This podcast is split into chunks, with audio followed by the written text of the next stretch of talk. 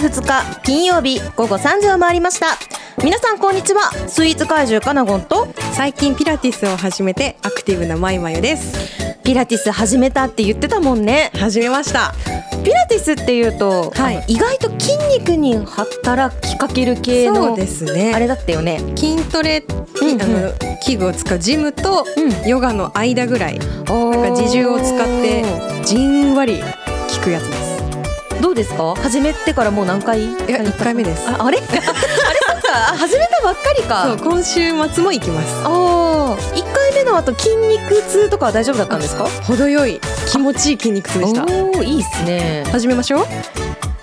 はいということでですね 今週末に帯広市であるビッグイベントといえば、はい。そう運動会ですね。はい、6月3日土曜日に帯広市内の小中学校で運動会が開催されるかなと思います。うん。何やらね、お天気はちょっと怪しげな予感がしているらしいですけれども、はい。なんとか開催されるといいですね。うん。まゆまゆは運動会といえば思い出何かありますか？思い出。うん。中学高校と陸上部だったので、うんうん。なんかタイムどうであれ陸上部だから出ろみたいな感じでリリレーに駆り出されてましたやっぱりそれはやっぱりあるんですね。部活あるあるというか。なんかえそんな陸上部っぽい様子出せないけどみたいな感じだったけどうん。頑張りました。いやいいですね。かなごんさんは？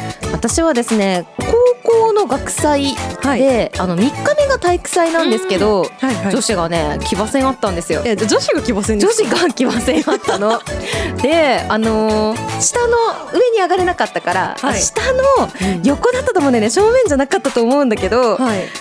であの時にねやっぱ女子の騎馬戦怖って。なんかそのなんか激しそうですよね。闘争心？あの体育祭ってなんかまあ言ったら祭ってつくぐらいだし、うん。祭りぐらいでエンジョイすればいいじゃんって思う自分がいながらもやっぱりあの場に立つとなんか闘争心を駆り立てられるんだよねきっとね。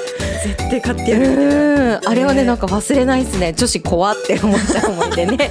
はい。皆さんの運動会の思い出はいかがでしょうか？もしよかったらねメッセージで送っていただければと思います、はい。それでは今日も元気にいってみましょう。十勝ときめき旬ラジスタート十勝ときめき旬ラジではあなたの QOL を上げる楽しい面白い美味しい情報をお届けします番組へのメッセージは fm761 アットマーク fm ウィングドットコムにメールするかツイッターでハッシュタグ旬ラジ旬はひらがなでラジはカタカナハッシュタグ旬ラジでツイートしてください。公式ツイッターのフォローもよろしくお願いします。この番組は十勝の生活情報フリーマガジン月刊旬と株式会社クノウパブリッシングの提供でお送りします月刊旬がリニューアル。ロゴもデザインも一新。十勝の美味しいグルメや役に立つ生活情報などあなたの QOL を上げる素敵な情報をお届けしていきます。月刊旬はセイコーマート第一などにテイクフリーで置いてます。ぜひ手に取ってお家に持ち帰ってじっくりご覧ください。旬のピックアップ。旬のピックアップのコーナーです。はい、先週の金曜日に月刊旬6月号が発行しております。うん、本日はその中から49ページからご紹介している十勝の昭和写真の特集をご紹介していきたいと思います。イエーイ。ということで久しぶりのゲストインです。はい。この方です。どうぞ。はい、皆さんこんにちは。クナウパブリッシングの高原です。よろしくお願いします。はいよろしくお願いします。月刊週をね発行している弊社クナウパブリッシングの代表取締役であります高原さんに今日はお越しいただきまして、はい、まあ、なんで高原さんにお越しいただいたのかというと、うん、まあ、この十勝の昭和写真の特集というのがですねそもそも5月31日に発売したばかりのはい。写真集「十勝帯広昭和の記憶」というですねこの写真集をご紹介するための特集だったんですね。はいでその制作陣の、まあ、ど真ん中にいらっしゃった高原さんをお呼びしてこの写真集についてねいろいろご紹介していただきたいなと思っておりますのでよろしくお願いします。はい。お願いします。まずこの5月31日に発売された写真集「十勝帯広昭和の記憶」という本はどんな本なんでしょうか？はい、これはもう話せば長いことながら、えーね。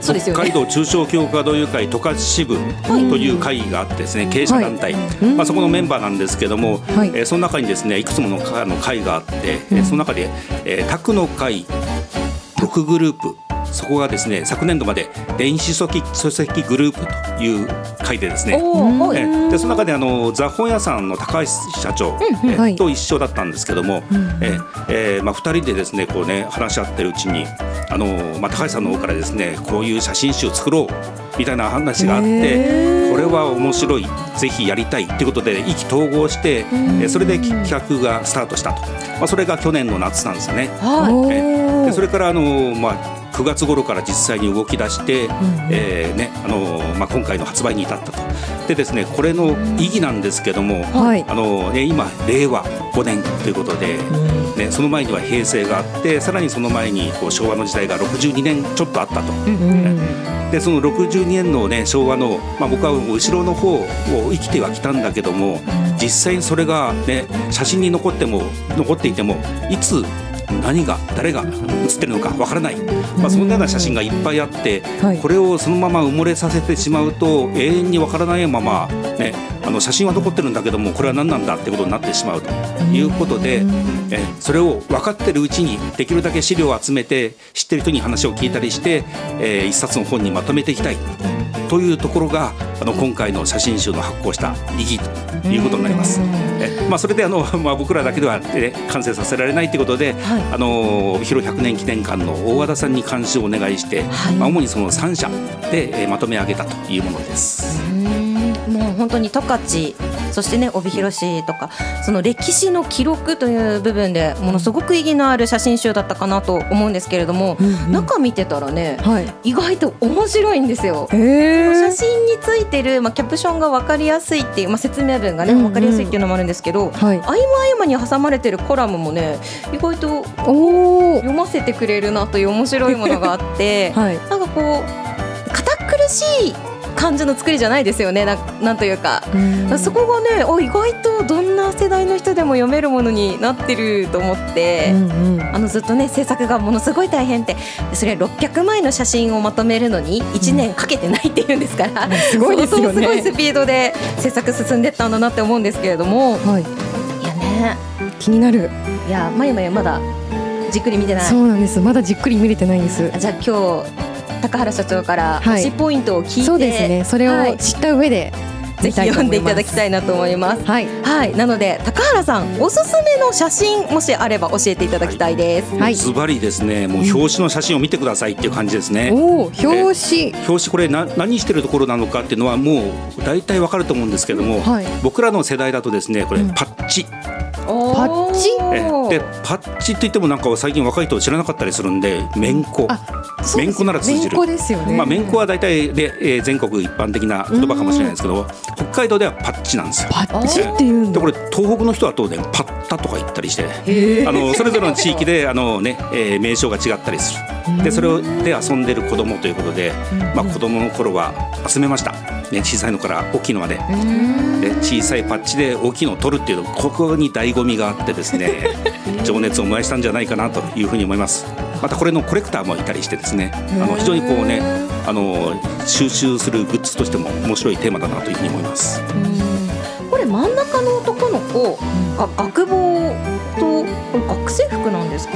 着ている。のああそうですね、ええ。あなるほど。そういったところに注目するんだね 意外とやっぱりあの歴史ものって風俗誌いやファッションの移り変わりも相当、ええ。あの見どころがあるというか。それでいくとですねね、はい。昭和のこの年代昭和3 30年代ぐらいの一番の見どころははい。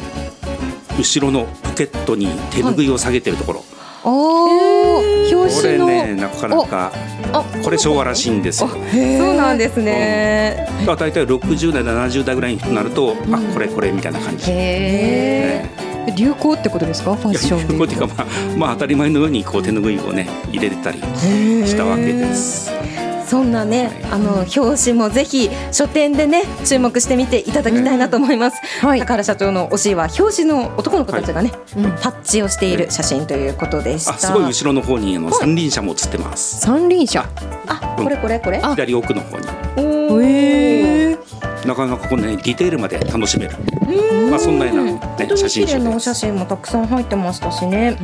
はい、こちらの写真集どこで購入することができるんでしょうか？あえー、とこれはまあうちの、ね、会社あるいはあのスローリビング、えーうんうん。直営店のスローリビングでも買えますし、はい。あともちろんあの一緒にやっているねあのザ本屋さんい。各店でも扱ってます。またあのそれ以外にも、えー、十勝管内の主だった書店には大体置いてあるかと思いますんで、えーぜひとも実際に手に取って見ていただきたいなというふうに思います。はい、ありがとうございます。あの取扱店舗の詳細は月刊旬6月号の方にもね、あの、はいいろいろ店舗書かさせていただいてますので、そちらの方でもチェックしてみてください。はい書店でね見かけた際にはね、ぜひ興味持ってね、ううんん、見ていただきたいです。うん短い時間だったんですけれども、高原さんありがとうございました。はい、ぜひ買ってください。はい、皆さんぜひと写真集「十勝帯広昭和の記憶」本日ご紹介させていただきました。あの手に取ってあのぜひ買ってくださいということです。はい。高原さん本日ありがとうございました、はい、ありがとうございました。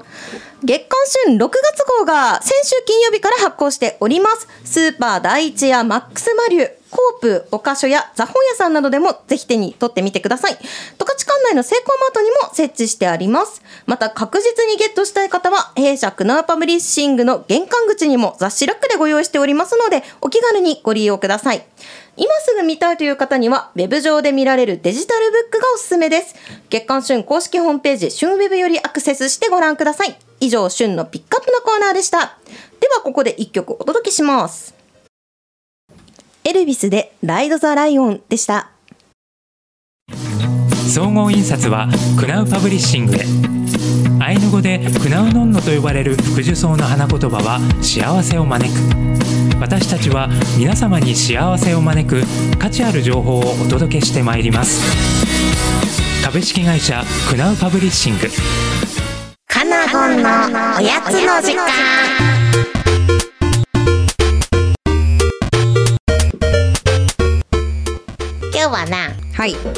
とうん。お出かけ先のスイーツを紹介するぞ。やった。実は先週はい。オホーツク方面までうん。ドライブしてきたんだ。へーまゆまゆはい。オホーツク方面っていうとはい。何が思い浮かぶ？思いつきません。い やちょっとさ、ちょっと待って、今もう収録止めてとか言いそうなぐらいだったよ、今。え、オホーツクって聞いてなんか思い浮かぶなんかスポットとか、うん。食べ物とかないんですか？うん。はい、まゆまゆまずね北海道地理からねどこかでねあのー勉強する機会を設けたいなと思いますさてえ今日ご紹介するのは 先週ねあのオホーツク方面までドライブに行きましてその途中で出会ったスイーツご紹介したいと思います。はい。道の駅あいおいの元祖熊焼きです。おお聞いたことないんだよねつまりね。あの結構これねあの全国区で有名な道の駅スイーツだと思うんですけど。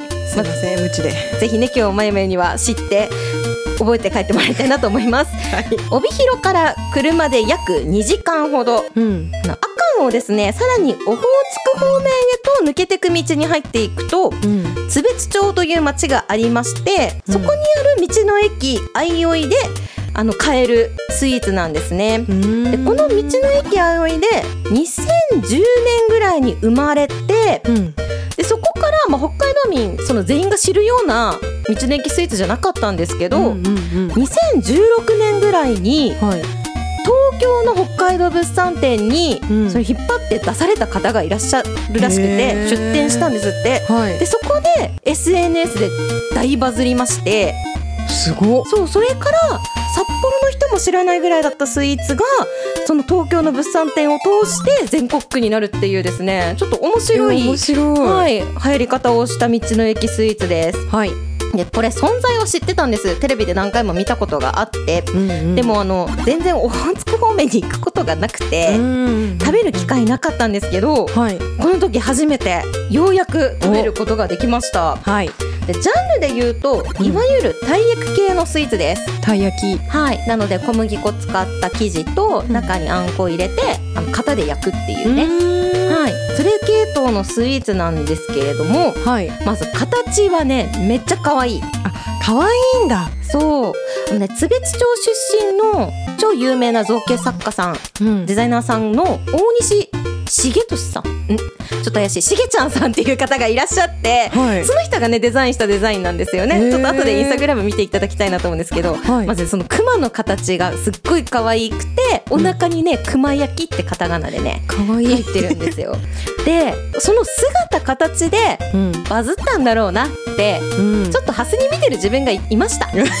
食べるまでね。違うんですか？ところがはい。これ美味しい。へあのたい焼き系スイーツって大体みんな一緒じゃんって思いがちなんですけど、うん。これは美味しいですね。え。でまず生地。これ想像よりもずっとふかふかしててふかふか系。軽めなんです。うん。で口いっぱいに頬張っても喉が詰まるような重たい生地感がないんですよね。うん。で生地の味も甘すぎるっていうことはなくて中のあんをね引き立てるような上品な味になってます、この生地感のふかふかさとライトな味わいっていうのがうん。どうやら豆乳を使って作られてるからこその食べやすさみたいなんですね。豆乳？はい、このね豆乳どこから来てるかというと道はい。の駅あいおいで自家製豆腐をね手作り豆腐作ってるんですよ。道の駅で。すごいそうこの豆腐もめちゃくちゃ美味しかったんですけどはい。そのめちゃくちゃ美味しい豆腐を使ってる豆乳をえーいいです使ってね。作ってるみたいなんですね。で中にはですね4種類基本的に味は4種類基本的にいて、へー。1つ目が粒あんの入ったヒグマ。2つ目が豆乳カスタードクリームの入ったヒグマその2その2 3つ目がタピオカ粉を使いお餅のような食感にした白い生地で粒あん入りの白熊白熊可愛い。白いのもいるんですよ。うん。で最後に生クリームと粒あんが入った冷たい生熊生熊そうこの4つがいて今回いただいたのは定番の粒あん入りのヒグマだったんですけれども、んこの粒あんもねしっかり粒を感じるような豆本来の風味をしっかりと残しつつも甘さは結構ねさっぱり上品味のある味で、あのねはい。このふかふかライトな生地と上品な粒あんとで系のスイーツって私1個食べたら、うん。重たくてあんまり入んないっていうタイプなんですけど、あれ2個目いけちゃうんじゃないみたいな気持ちになって はい。何個食べました？やらなかったんですけどあやらなかったんですか？そう。たそもそもね道の駅あいおいでそばも食べてたから。あそうさすがに1たくさん食べ個しか入んなかったけど、生熊か白熊までは行きたいという気持ちにねさせるぐらいの、あのね美味しい一品でした。1個がね手のひらサイズはあるので決して小さいわけじゃないんですけどあのねこのああれもっともう1個いけんじゃないみたいなそういった気持ちにさせてくれるはい。そんな全国の道の駅スイーツです、うん。道の駅あいおいは今年で20周年をおーおめでと迎えうごるそうでざいます。してはいぜひねこのアニバーサリーイヤーに遊びに行ってみてはいかがでしょうか？はい。本日ご紹介したスイーツはスイーツ怪獣カナゴンのインスタグラムの方でも詳しくご紹介していきますので後ほどご覧ください。以上カナゴンのおやつの時間でした月刊旬のウェブサイトがリニューアル。十勝の面白いを見つけよう。旬ウェブでは十勝のあらゆる情報を編集部目線で配信中。月刊旬本誌には載っていない各店の詳しい紹介やオリジナルの連載記事もアップしています。今後は動画コンテンツも充実。YouTube チャンネルの登録といいねもよろしくお願いします。十勝ときめき。旬ラジまゆまゆの押してまいらさあ始まりました。まゆまゆの押してまいらんシャラララン。はい、このコーナーは私 まゆまゆが気になるもの、こと、はい。人を紹介していきます。はい。今日はきっとねこの音に見合った、うん。なんか雅な感じなんでしょうか、お、鋭い。はい。今回ご紹介するのは大正ロマンです。おおはい、昭和レトロが好きなまゆまゆは知ってましたがはい、大正ロマンもそうなんです。守備範疇だったんですね実は。おおはいうんうんあのシャララランやっぱちょっときらびやかなうんうんうんイメージだったのでやってみました。はい。きらびやか、そうね。うんはい、まあまあそこは置いといて、はいはい、先週末あの大学の友人に会いに東京に行ってきました。弾丸で弾丸。行ってきました。はいで、まあ基本的に緊急報告のためにおしゃべりメインの旅だったんですけど、でもその中でもどうしても行きたいところがありまして、それが浅草にある大正ロマン館というカフェ。えー、大正ロマン館、もうその名の通りという感じですね。そうなんです、うんちょっと大正時代にプチタイムスリップできるような空間でした。であのそもそも大正ロマンってなんか最大の特徴が日本の伝統文化と西洋の文化が入り混じっていること。うん。なのでちょっとこう着物だけど髪の毛はちょっとおしゃれに巻いているとか洋風っぽい感じ。それが結構私的にはいいなと思ってましてちょっと行っちゃいました。うん。はい。いや好きそうですよね。い。やそうなんです。やっぱそういうちょっと時代物系が刺さる私には、と思って行ってきました。でその大正ロマン館あのでメロンソーダを飲んできました。おお、またレトロなメニューを。そうなんです、レトロ。ロなメニューが多くてどれにしようか迷ったんですけどやっぱちょっとオーソドックスにメロンソーダを頼んでみました、で店内もやっぱりインスタ時代ですから当時の建物風に作られていましてあの螺旋階段とかはい。レトロな電話あの指でキュッて入れて回して。かける。そうですそうです、電話だったり右から読む文字のポップだったり。その時代って結構右から読むの多いと思うんですけどそれをちゃんと再現されててプチタイムスリップできました。でその今回はカフェだけの利用だったんですけどその建物の中に着物のレンタルとかあとなんかアクセサリーを作ったりできる体験の場所も併設されていましてやっぱり浅草にあるので着物を着て歩いてる人たちがすごく多くてうんうんうん。そのままその建物で写真を撮ったりとか。もうちょっと正直やりたかったんですけうん。ど時間があまりなかったので今回は弾丸だったのでちょっとカフェスペースだけで楽しんできました。ね、うん。大正ロマンっていうと、はい。まあハイカラそう。でねよくねハイカラ言葉にうん。されるかなと思うんですけど、特になんか女学生の袴とかがねなんとなくイメージにありますね。そうなんです。なので大学の卒業もちょうん。っとハイカラさん風にする予定でした。ほうほうしなかったんです。そう。なんか憧れてたんです。大学入ってすぐは、はい。けどあの卒業する頃にはなぜか違うの着てたんでそうなんですね今思えばなぜだよって感じなんですけど。いやぜひねまた浅草にでも行く機会あったら。ちょっとまたゆっくり行く時にはしっかりなんかハーフアップにリボンつけたりして。うん。あぽいぽい。はいやりたいと思いますので。なんかまたこのね、はい。あのフォンそうフォントが好きなんです。ト、うんこれすごいレトロ感じますよね。そうなんですよ。そんなお店の様子もまゆまゆのインスタグラムはい。にあげようと思いますので、ぜひご覧ください。今回ご紹介したのは大正ロマンでした。お送りした曲は夜遊びで大正ロマンでした。十勝ときめき旬ラジ新入社員の渡辺太一郎でした。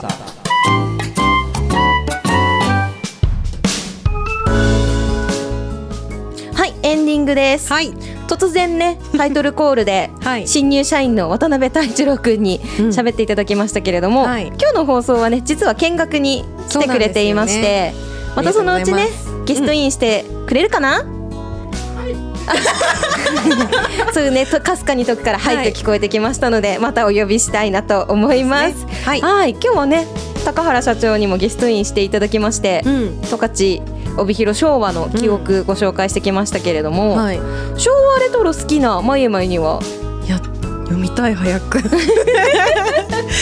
なんです、ねえしっかり読もうと思います。はい。ぜひね時間かけてどのくらいかかるのかな。すんごい分厚くてすんごいでかくてすんごい重いんですよ。思ったより大きかったですね。そう。これ配本作業するのにねめっちゃ持ち運びしましたけれども超重くてね。うん。その分ずっしりと詰まってますから。はい、ぜひ書店でチェックしてみてください、はい。明日土曜日はスローリビングで倉庫カフェがありますね。はい倉庫カフェでボタニカル1というイベントを開催します。はいぜひ皆さんこちらもインスタグラムチェックして、ご覧いただければあえっとお越しいただければと思いますのでね。よろしくお願いします。今週も十勝ときめき旬ラジオお聞きいただきましてありがとうございました。お相手はスイーツ怪獣かのごんと。まゆまゆでした。ツイッターからもメッセージ待ってます。それではまた来週金曜午後3時にお会いしましょう。バイバイ